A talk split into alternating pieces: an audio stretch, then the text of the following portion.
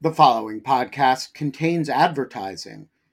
To access an ad-free version of the Lawfare podcast, become a material supporter of Lawfare at patreon.com slash lawfare.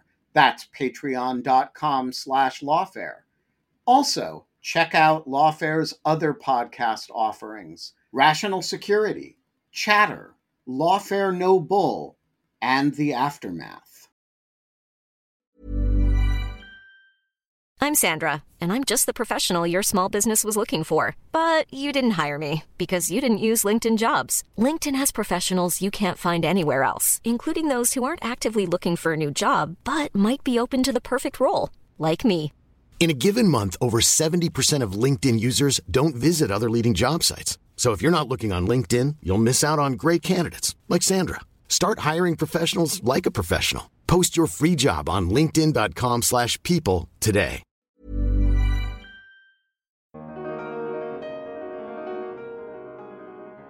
I think what what might happen is that there will still be a huge abstention. I don't expect many more. People talk about um, Mélenchon voters in the first round becoming Marine Le Pen voters in the second round because they talk about similarities in demographics, etc. And because of similarities in demographics, similarities in priorities. And, you know, I, I mentioned that purchasing power is a big concern for many French at the moment. I think 54% of voters name that as their number one concern going into this first round.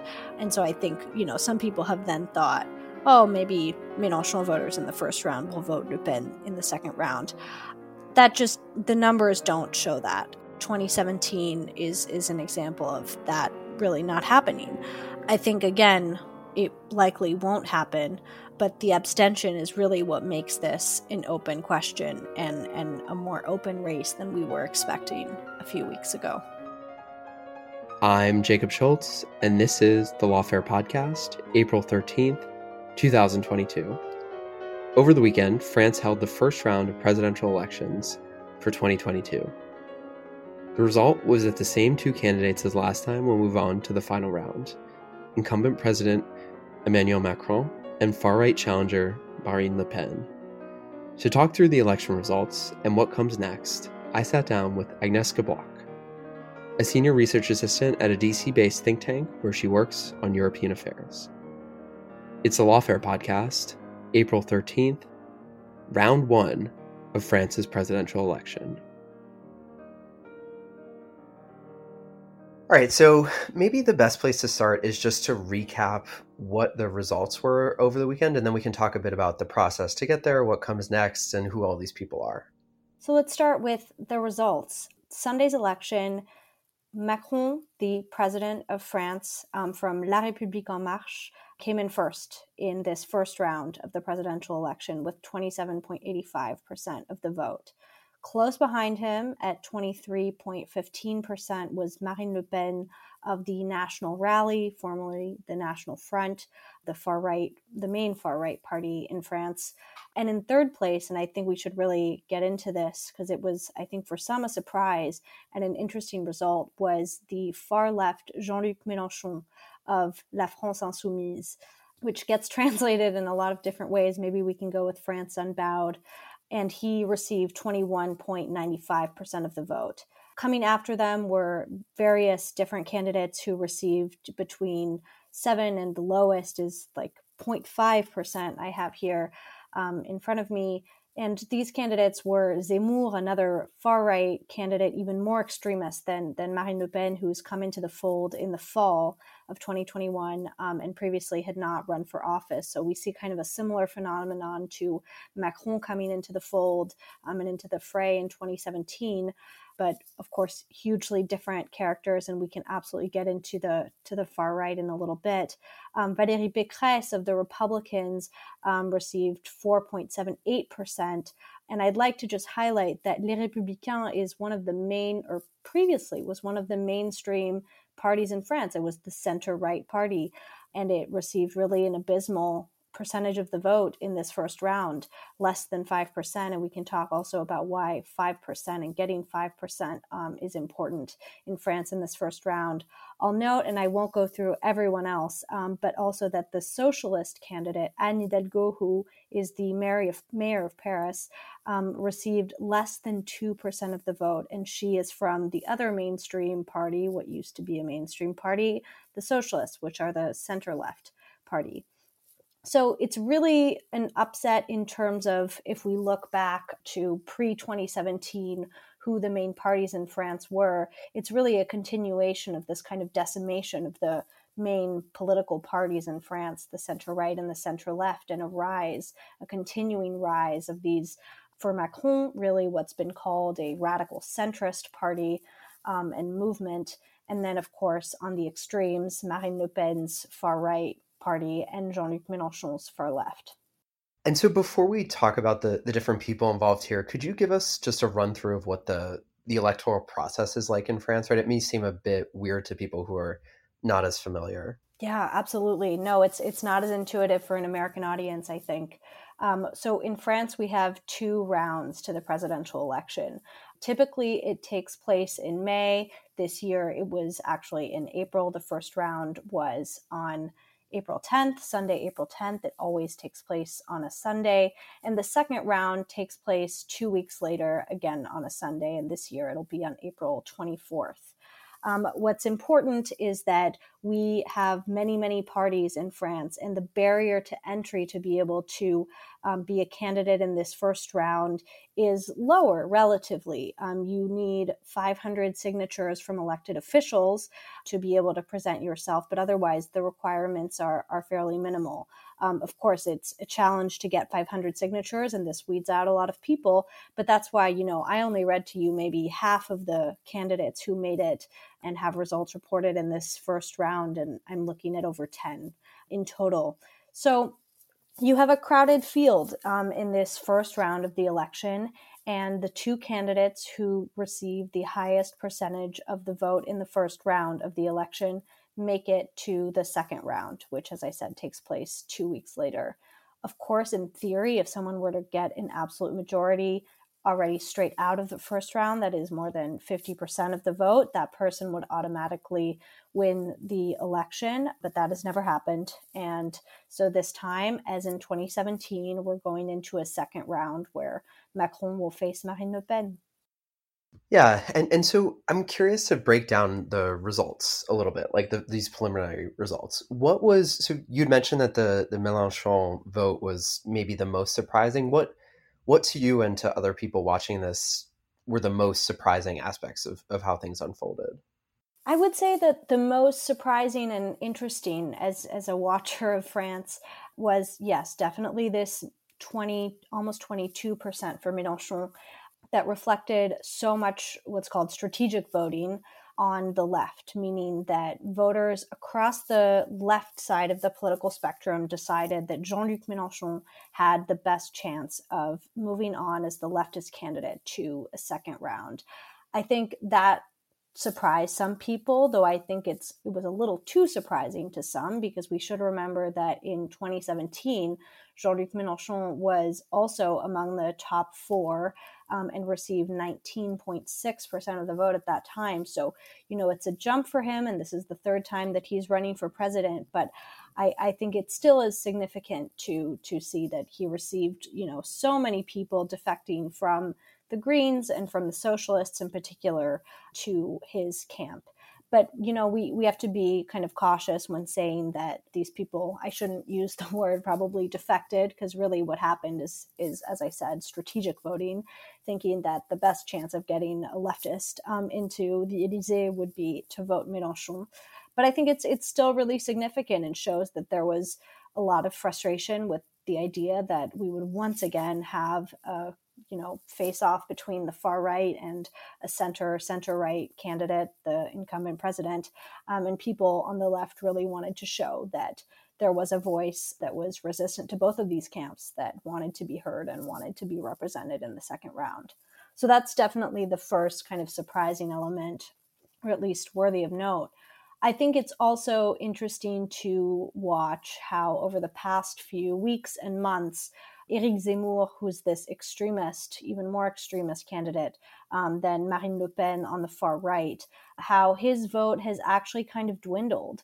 He really made a splash in the fall when he entered the race. Um, he's a polemicist and has long been a media presence in France. He's had a talk show on the French equivalent of Fox News, which is called CNews, um, and has been a columnist at the most mainstream right wing newspaper, uh, Le Figaro. So he's, you know, long been a figure that French people recognize, but had never formally entered politics per se.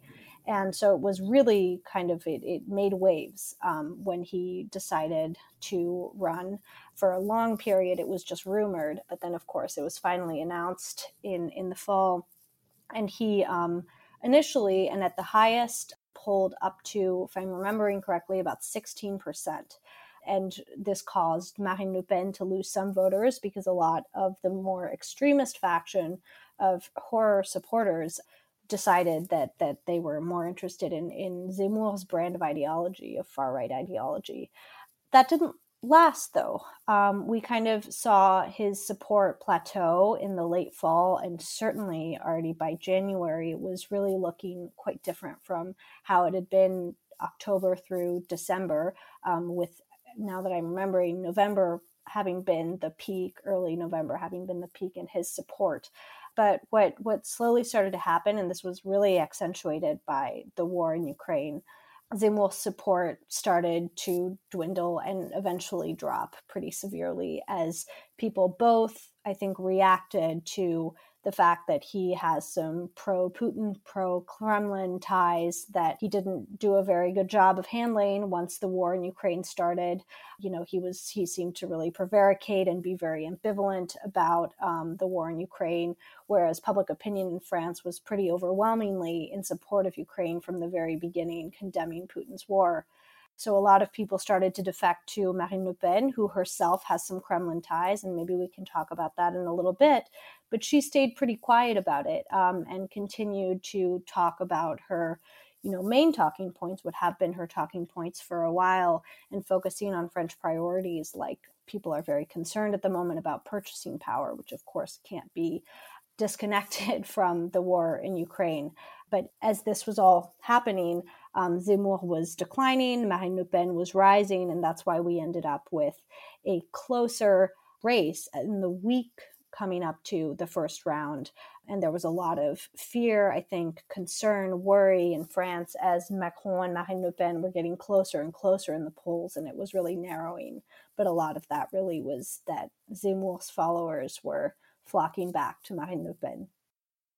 And and was it closer than imagined? Right. I think like one of the common news headline, or like you know, in the third paragraph of the New York Times story about this, that type of thing that you see is like, you know, the result was much closer than people feared, and you know, it, it creates a situation where people start to get nervous that maybe there's you know an actual chance that Le Pen might win in the second round. I want to talk a bit about that later, but just is it right that is it right to characterize this as much closer than expected? I know you mentioned that polling data, but even for me, like looking back, I, I took a look back at what the results of the first round were in 2017, and it's you know it's, it's more or less the same percentile difference between the two of them.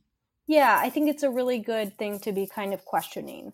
I think what ended up happening was that Macron was soaring so high for so much of this race and so much of this campaign.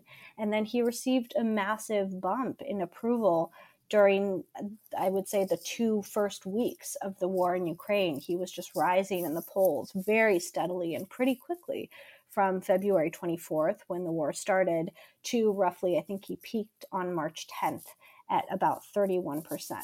And so I think when when people started to be so surprised about the fact that they were narrowing um, in the polls, it was really just a reaction to, I mean, any peak ends up falling. And so, of course, after Macron reached this 31%, he then steadily started to go back down. It was a kind of classic rally around the flag effect, something that we also saw at the beginning of the coronavirus pandemic in 2020 when Macron declared war against the coronavirus. Again, his support shot up at that time. Um, because being a wartime president just it, it has an effect um, and people people rally around the leader.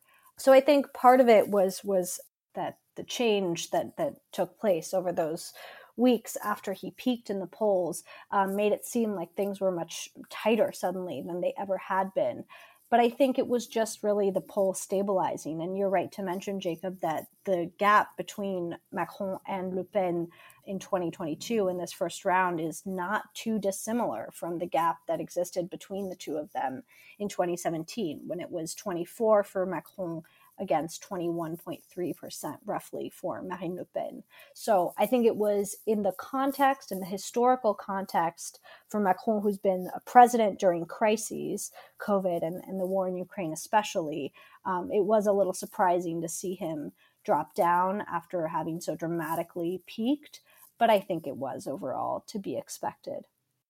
So, notwithstanding those things that you mentioned, the the sort of momentary spikes in Macron's popularity, it has been the case, at least as far as I can tell, that it hasn't really been a, a five year tenure of people falling in love with this person who was elected president. And, you know, there have been some pretty pronounced moments of, of displeasure with his his rule and his his tenure in office. Could you talk a bit about like what are the general sources of frustration within France with the with the president?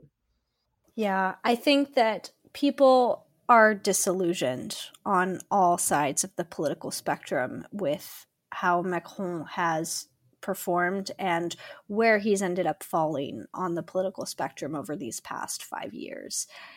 When he first ran his movement, La République En Marche, which I should note, I should have said this at the beginning, bears his initials, En Marche, EM. Part of the appeal was really that it was coming out of, you know, as people have said, the ashes of the French party system, and that he was really seeking to kind of obliterate this distinction between right and left and serve as a new voice in the center. And he's not the first you know candidate or um, politician in France to try to be a centrist candidate. François Bayrou is someone who has done this um, in the past and who now supports Macron. But people, I think, really were drawn to that. Were drawn to someone who could kind of separate um, from the disillusion that came from both of the mainstream parties, the center left and the center right and and so I think he he did bring some hope to a lot of people back in 2017.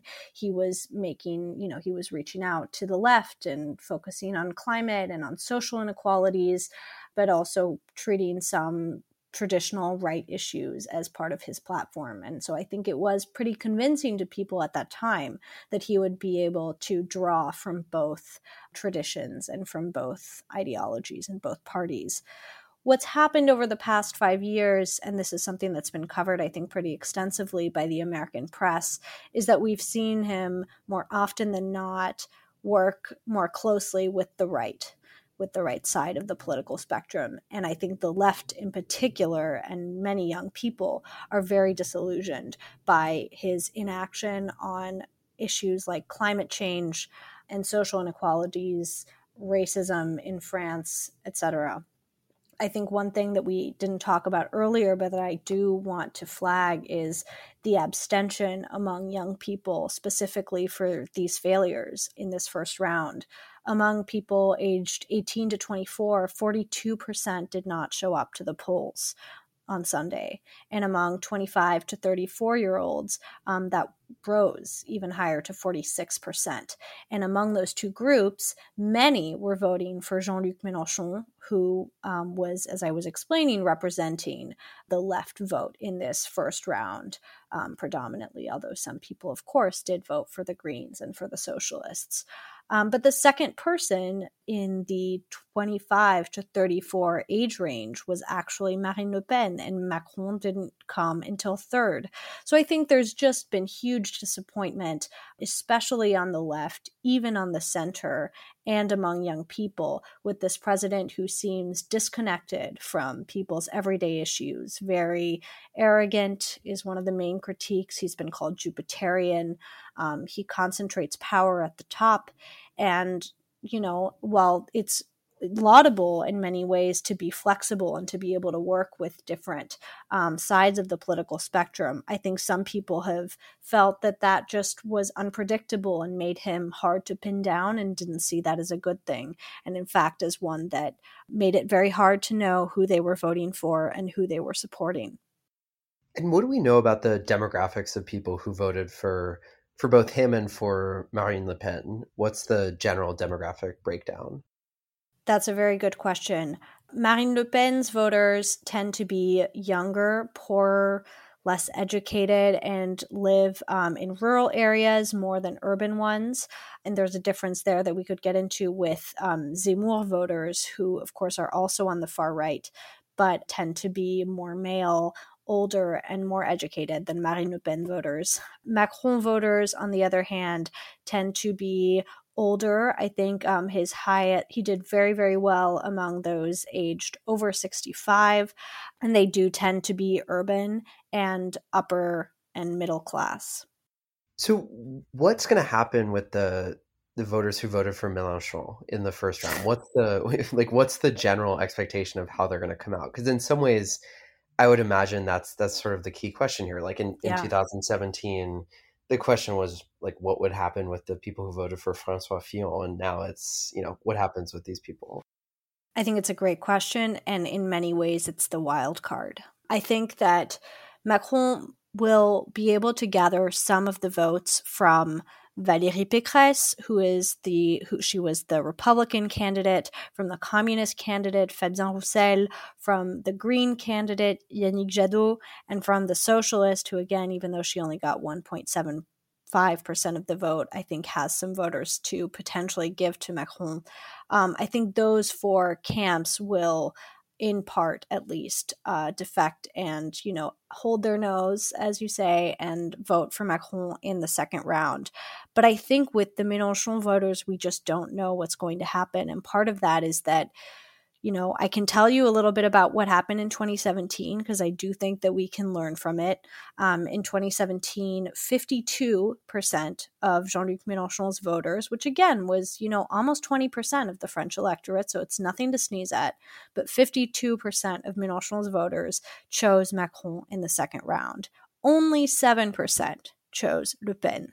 But then we have a little over 40% who either voted blank or submitted null ballots or actually abstained, and 24% total abstained among Mélenchon voters um, in that second round. So the big question for me is what percentage of the Mélenchon electorate will abstain?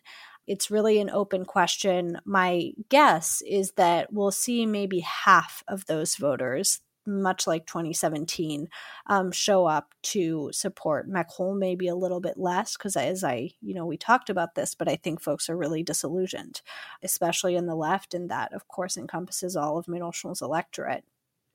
I think what what might happen is that there will still be a huge abstention. I don't expect many more. People talk about um, Mélenchon voters in the first round becoming Marine Le Pen voters in the second round because they talk about similarities in demographics, et cetera. And because of similarities in demographics, similarities in priorities. And, you know, I, I mentioned that purchasing power is a big concern for many French at the moment. I think 54% of voters name that as their number one concern going into this first round.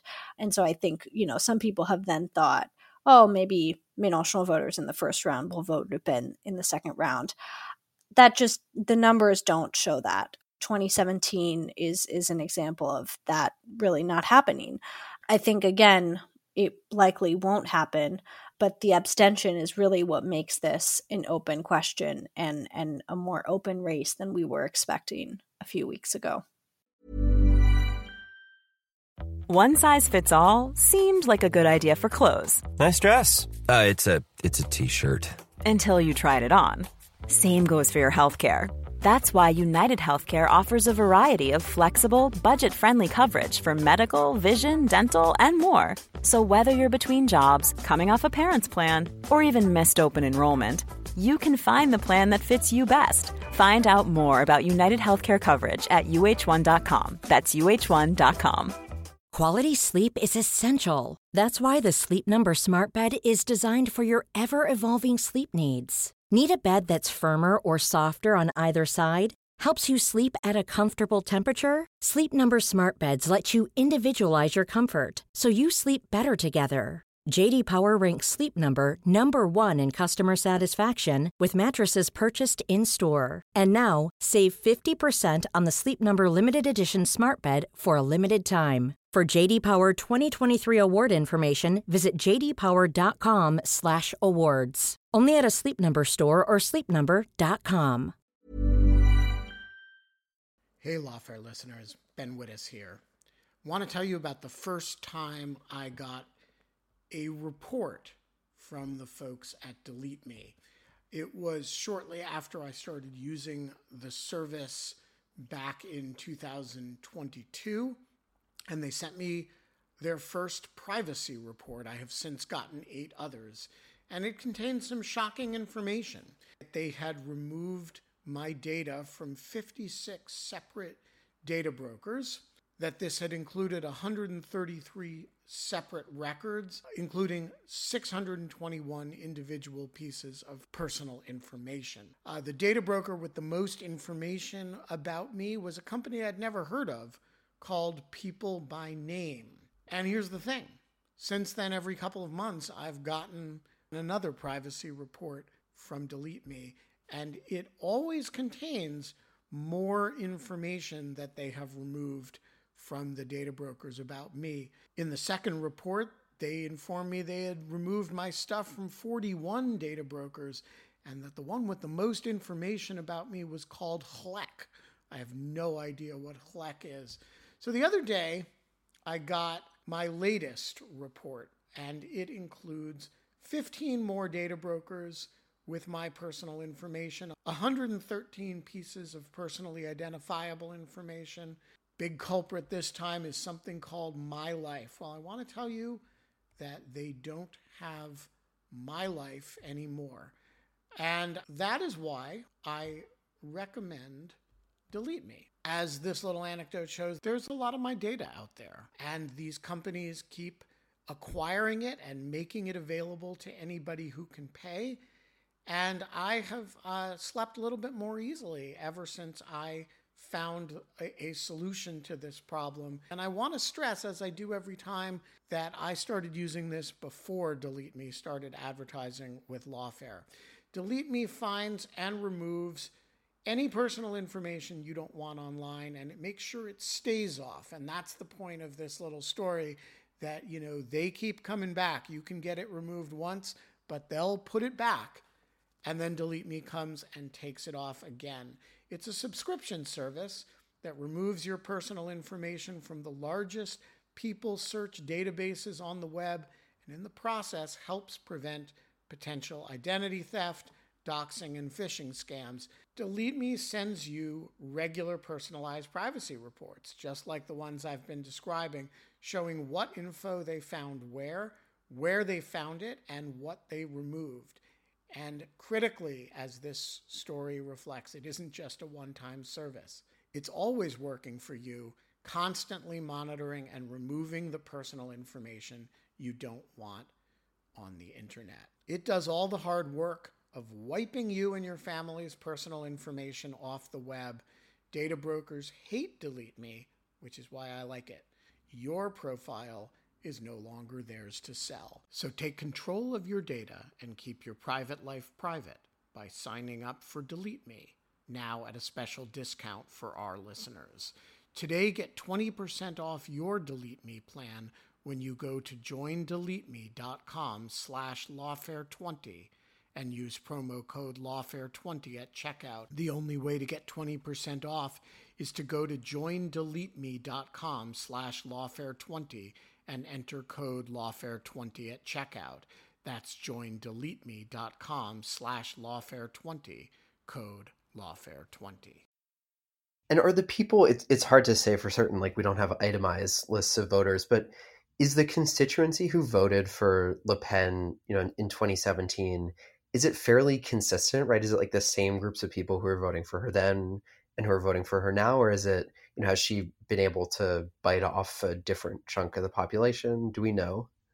I think it's it's probably fairly similar. I think there was some uncertainty when Zemmour entered the race, and Marine Le Pen started to take actually a kind of Macronist approach, where she was saying that she cared less about the division between right and left in a way that really sounded like Macron in 2017, while Zemmour was trying to abolish a different distinction, the one between right and far right.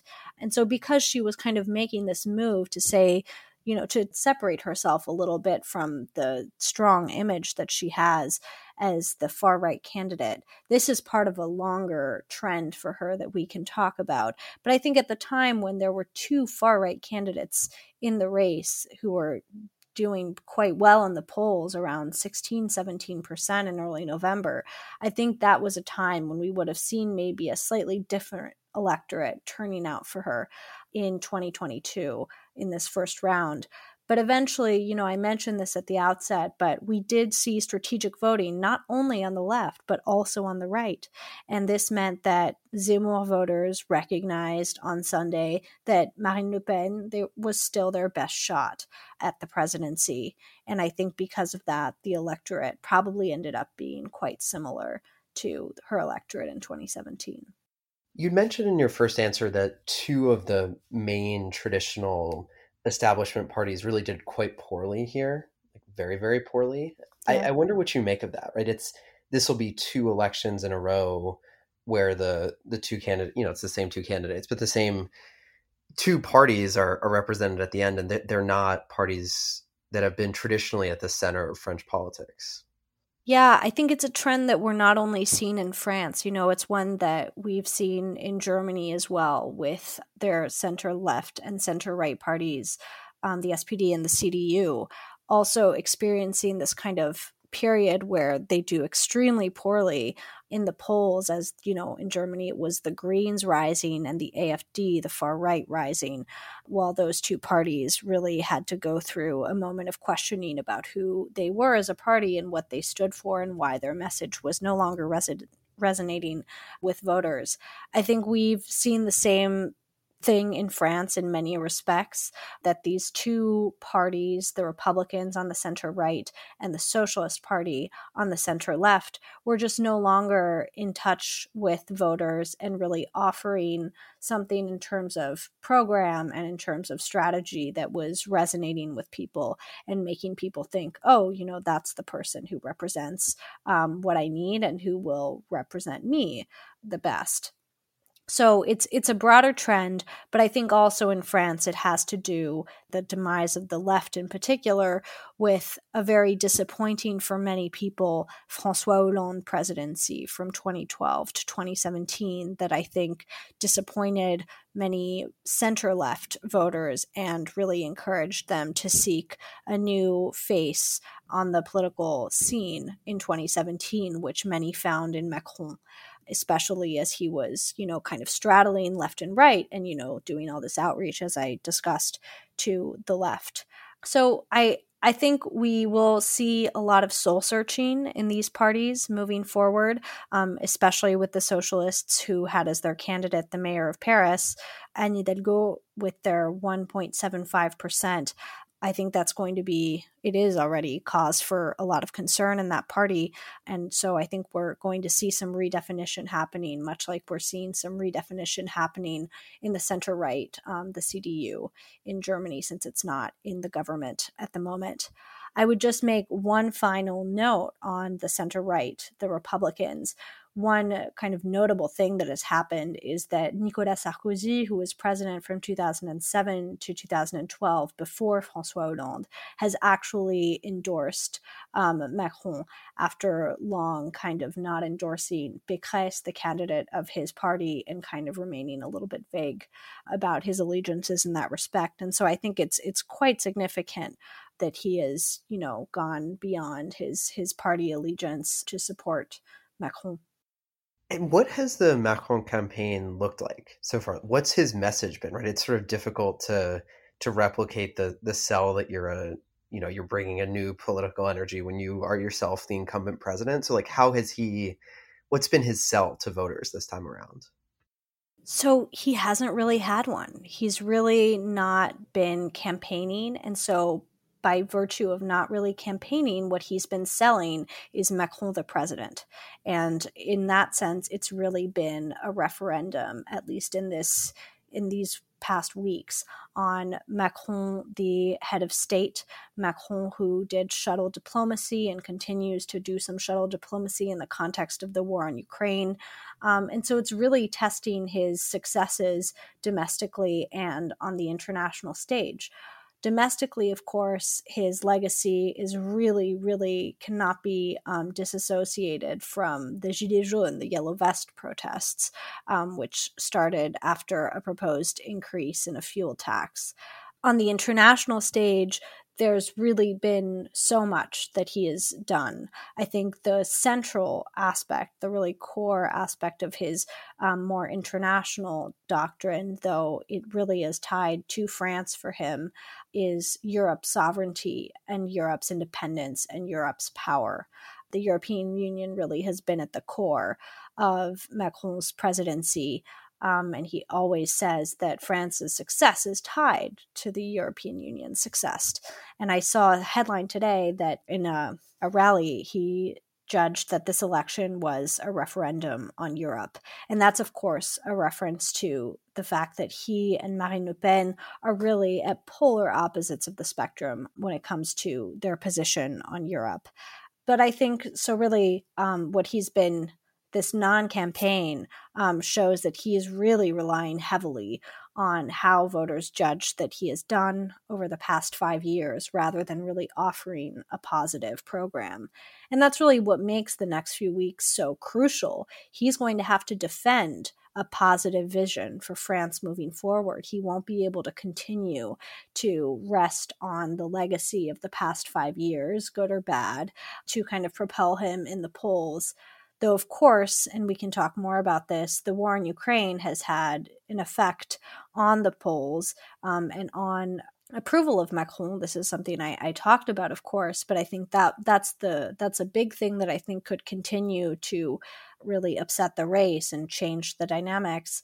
Although that said, it's in many ways been only good for Macron and then quite neutral so far for Marine Le Pen. So, another thing that we might see Macron do as he really switches into campaign mode finally, because he refused to do debates before this first round.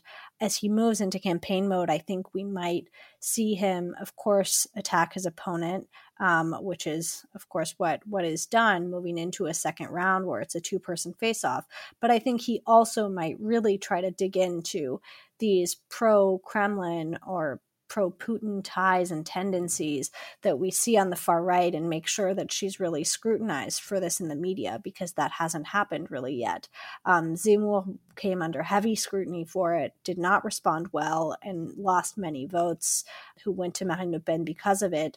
But she also she has a famous photo that caused quite a bit of a stir again recently um, of a handshake with Putin taken in 2017 when she was trying to boost her international credentials ahead of that first round and that election, I think that he might bring up again and try to emphasize that he is the president for democracy and, you know, really try to criticize her proximity to Putin. And also, she took out a loan in 2014 from a Russian bank. And I think that's another thing that he might be able to criticize and convince voters is a real reason for concern. So I think it's going to be kind of a, a tough game for Macron to play, both on the one hand, trying to really offer a positive vision that's new and doesn't, you know, elicit the same kind of disillusionment that many voters are feeling, something that really can inspire. And on the other hand, trying to make sure that he is attacking his opponent and showing voters that he really is the person who should be given another five years to lead France. Yeah. So, what does the next two weeks look like? Like, is it is it the case that you're going to see like a massive uptick in like TV ads in France? Like, what is what does it feel like to be in the last two weeks of a of a presidential race? I think it's going to be very, very hectic because we'll finally be seeing Macron actually running a campaign, traveling, meeting voters, talking to them about, you know, the really grassroots everyday issues that haven't so much been addressed while he's been um, so preoccupied with the war and with diplomacy. I think he'll be really dealing with people who are you know concerned and worried about the effect of these rising gas prices and so it'll be really important for him to not stay in paris but really go around france and talk to voters and try to build a network and build his movement outside of the capital. That's something that he's really struggled with over the past five years. His results in uh, municipal and regional elections have consistently been disappointing. And I think that that's kind of the big Achilles heel for him going into this second round is still that he lacks that kind of um, support around the country that Marine Le Pen really has because of who her electorate is. So I think it's it's just going to be a flurry of different meetings and of big pronouncements by the candidates about each other and about the state of France. I'm curious to see, just because I work on Europe as well, um, how much of a role Europe will play in the campaign. I think Macron is really trying to make that a big thing in the campaign, of course, a big topic and a big theme. That's in many reasons because that would be a win for him. I think most people would agree that the way in which Macron has been able to reinforce Europe and prove that Europe can be strong and can support member states when needed, particularly, for instance, at the beginning in the spring of 2020 with the relief fund um, for COVID 19. I think that it's just a big victory for him to prove that that or his ability to prove that Europe matters um, and can make a change in you know even domestic politics and people's situations at home. So by making it a referendum on Europe, it would definitely in his mind at least, play in his favor. So I think we will continue to see a lot of that because even though Marine Le Pen, who at one time was advocating a Frexit, like Brexit, Britain leaving the European Union, that's no longer something that she's advocating. But many analysts say that the vision that she currently has for Europe, um, which is, of course, what she calls a Europe of nations, of sovereign nations. Sovereignty is an important concept for her and for many on the right and far right. That effectively would slowly disintegrate the European Union as we know it today. And so I think having to defend a vision of the European Union for Marine Le Pen would be uh, very tough.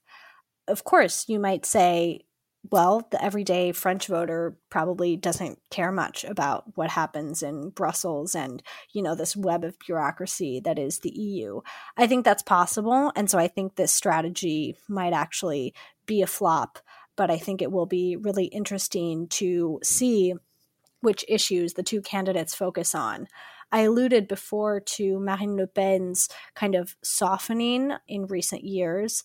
This is a strategy that's, you know, been called de-demonization um, or detoxification, kind of a purge of the more extremist aspects of far right ideology in her discourse, uh, rhetoric, language, party platform, etc., trying to focus away from the traditional far right issues of immigration and security and law and order, and more trying to shift towards the issues that the most people in France are concerned about, namely purchasing power and the prices of, of everyday goods like fuel, etc., that really are hitting home for so many people with rising prices right now. It's a message that's really resonating, has been for a while, but I think is especially today. And so the big I think, challenge for Macron will be to show that he too has a good response to French people who are suffering from those particular issues, because that's something that he has not done the best job of answering so far over the past five years. And, you know, this is why so many see him as out of touch, especially with everyday French people who aren't living in the capital and in other more affluent areas of France. So we're going to see this this battle, I think, between Marine Le Pen, who seems to have a better grasp of what people are concerned about and worried about and want to see a president focus on, and Macron, who will need to really defend that he is ready to tackle those issues head on and first and foremost. And do you expect to see anything like a sort of quasi never Trump phenomenon happening where, you know, there's a whole collection of candidates who did not make the top two in the last in this, you know, in this past round of elections? Is there any sort of tradition of those people, you know, formally endorsing one candidate or the other, sort of, you know, especially if one of the two candidates is Marine Le Pen putting their foot out, telling voters to, you know, vote for the other guy? I think it's very possible. There is such a thing as the Republican front um, in France that tries to be raised to make sure that the far right doesn't make it to the presidency. So I think the equivalent that we might see of a never Trump phenomenon would be really prominent political figures across the center right in particular standing up and calling affirmatively for people to vote for Macron. A lot of what we're seeing is people saying, you know, don't give your vote to Marine Le Pen, but not necessarily explicitly endorsing Macron. So I think it will there it, there is a chance that we might see more of that kind of never Trump phenomenon. I do want to kind of caution or give a caveat, which is that this isn't the first time that a far right candidate has made it this far. It's happened three times. It happened in 2002, in 2017, and today. And so I think you know, just as a note of caution, I think it it might not happen quite to the extent that we saw it happen in the US just because it isn't the first time. But that said, I think we will certainly still see a movement because behind Marine Le Pen's de demonization and detoxification is still a very racist, xenophobic, and bigoted program that belongs squarely on the far right, despite this kind of softening of rhetoric and softening of her image. One thing that she's done recently is really try to rebrand as someone very relatable, and she plays up how much she likes her cats. But that's, I think, something that is not representative of really what has stayed below the surface, which is her extremist program. So to close here, just tell me what what are you going to be looking out for in in two Sundays when we're, you know, it's 4 p.m. here on the East Coast and we're looking at what the election results might be. What are the types of things you're going to be, you know, particularly watching for to get a sense of of how things might be unfolding? So I think there are a few things, but first I will note that we have media blackouts in France ahead of both rounds of the election. So from midnight on the Friday until people leave the polls, we do not have media coverage of the election. So there's a funny phenomenon where right before these elections, people have to, you know, look illicitly to Belgium to see polls and see what the latest numbers are. But the idea behind this is to try to not influence voters' voting intentions unduly at the very last minute. But I think leading up to this second round, the big thing that I'm going to be watching is the debate between Macron and Marine Le Pen on April 20th. So in 2017, the debate was really, really monumental because it was a failure for Marine Le Pen. She really didn't do well, and many people attribute part of Macron's, you know, pretty devastating win that year to bad performance in the debate on her part and much stronger performance um, from Macron. So I think in many ways she's learned from the mistakes that she made in 2017, including, as I've said, this change in her image and this softening of her tone. But I think she also will have learned and is likely to perform much better in the debate in a couple of weeks, in about 10 days now. So I'll be watching her performance there very closely. And of course, I'll also continue to watch the war in Ukraine and specifically how Macron tries to confront, if he does, Marine Le Pen on her ties to the Kremlin and to Putin and whether that resonates with voters. And we are going to leave it there. Agneska, thank you so much. Thank you so much, Jacob. The Lawfare podcast is produced in cooperation with the Brookings Institution. You can get ad-free versions of this and other Lawfare podcasts by becoming a material supporter at patreon.com slash lawfare. Here, you also get access to special events, and other content available only to our supporters. You can join us later this April, for example, when we'll be hosting a joint live show with Georgetown Law about the implications of the Russian invasion on the international legal system. You can rate and review us wherever you get your podcasts, and look out for our other podcasts, including Rational Security, Chatter, and the latest Lawfare Presents podcast series on the government's response to January 6th, The Aftermath. And you can check out our written work at lawfareblog.com. The podcast is edited by Jen Patja Howell, and your audio engineer this week was Cara Shillenn of Goat Rodeo. Our music is performed by Sophia Yan, and as always, thanks for listening.